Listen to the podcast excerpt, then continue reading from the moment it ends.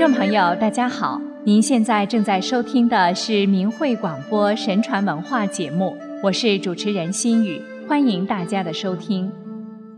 说到中国文化，在春秋之后的两千五百多年中，除了佛家，没有哪一个学派比儒家和道家更能够深刻影响中华文化了。因此，这三家的鼻祖释迦牟尼、孔子和老子。长久受到后人的敬仰和崇拜。巧合的是，在历史的长河中，这三位圣人诞生的时间却前后不超过二十年，也就是说，他们是属于同一时代的人。公元前五百七十一年二月十五日，老子出生于楚国苦县曲仁里，今河南鹿邑县。五年之后。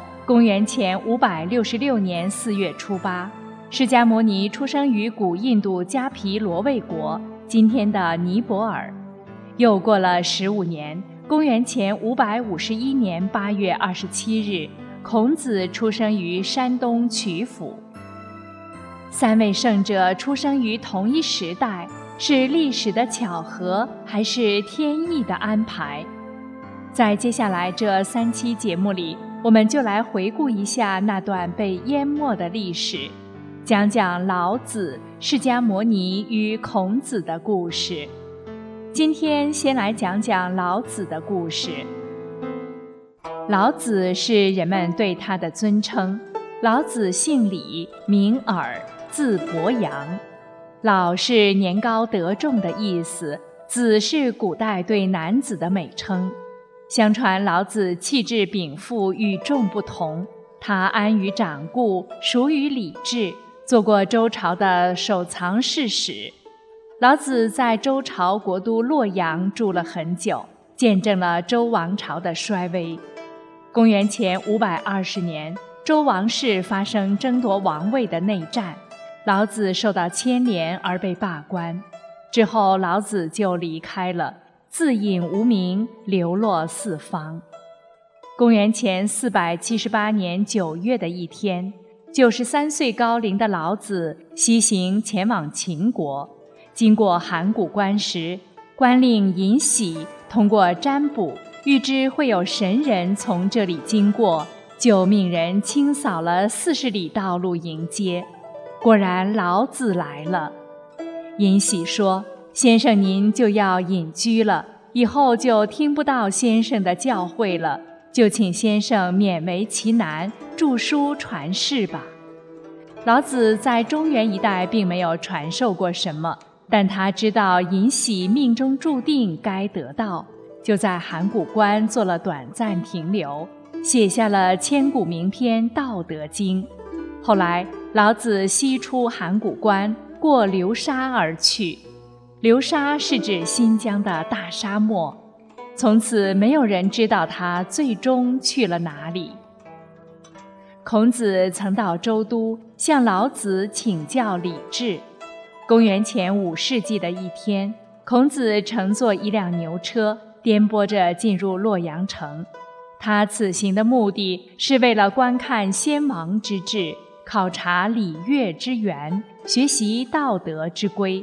因此，拜访属于礼制的王家藏室史官老子是此行最重要的安排。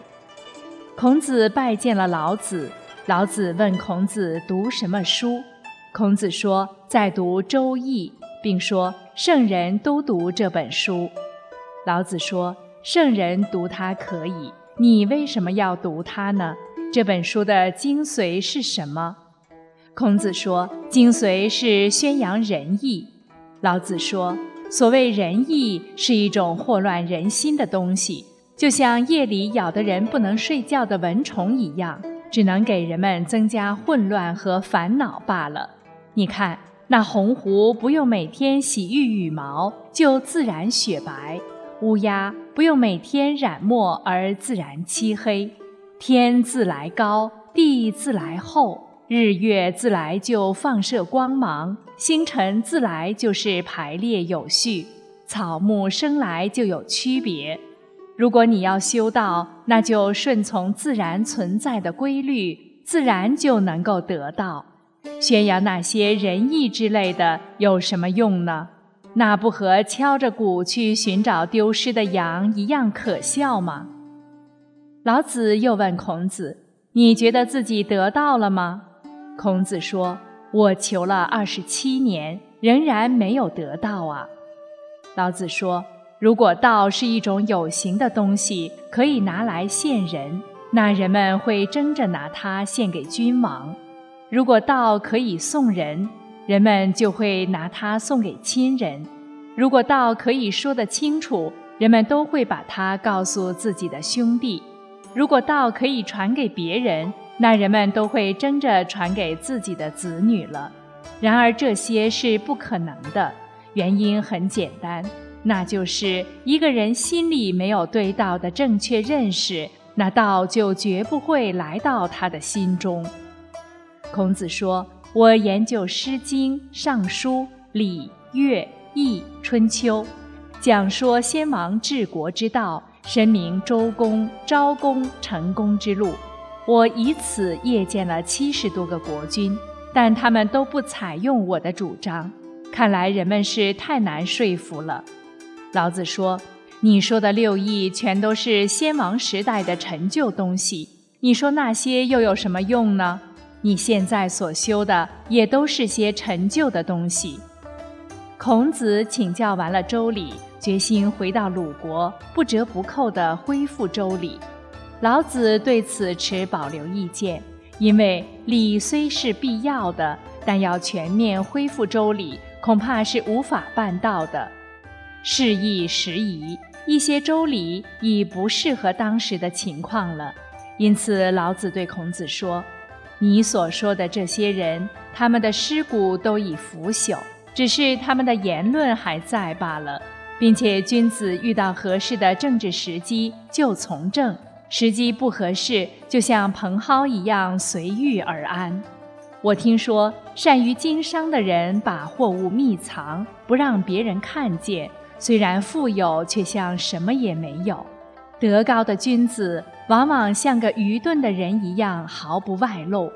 你应该去掉你的娇气和欲望，去掉你所表现出的姿态与神色，去掉你那过于苛求的志向，因为这些东西对你没有一点好处。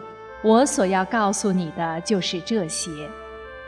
可是孔子当时并没有完全领会老子所讲的一切都应顺其自然，人应该舍弃名利欲望，才能遵行大法大道的道理。所以，虽然问道于老子，他还是没有放弃自己的政治志向。在参观完了其他地方之后，孔子就向老子告辞。带着既有点兴奋又有点失落的心情离开了周都洛阳。兴奋的是因为问礼的收获，失落的是因为老子的劝告。而在他身后，洛阳东关留下了一块“孔子入周问礼碑”。孔子从老子那儿回来三天没有说话，子贡很奇怪，就问老师是怎么回事。孔子说。鸟，我知道它能飞；鱼，我知道它能游；兽，我知道它能跑。能跑的，我可以用网去捉它；能游的，我可以用丝线去钓它；能飞的，我可以用箭去射它。至于龙，我不知道它是怎么乘风云上天的。我今天见到老子，他就像龙一样深不可测啊！这便是渡人的觉者和人世间的思想家的根本区别。所谓道不同不相为谋，指的就是这种情况。老子之道微妙难懂，是神的教化，是高出人世间的理；孔子之言只是做人的学问，是规范人类道德行为之法。听众朋友。今天的节目就为您播送到这里，下期节目我们再来谈谈释迦摩尼的故事，到时等着您。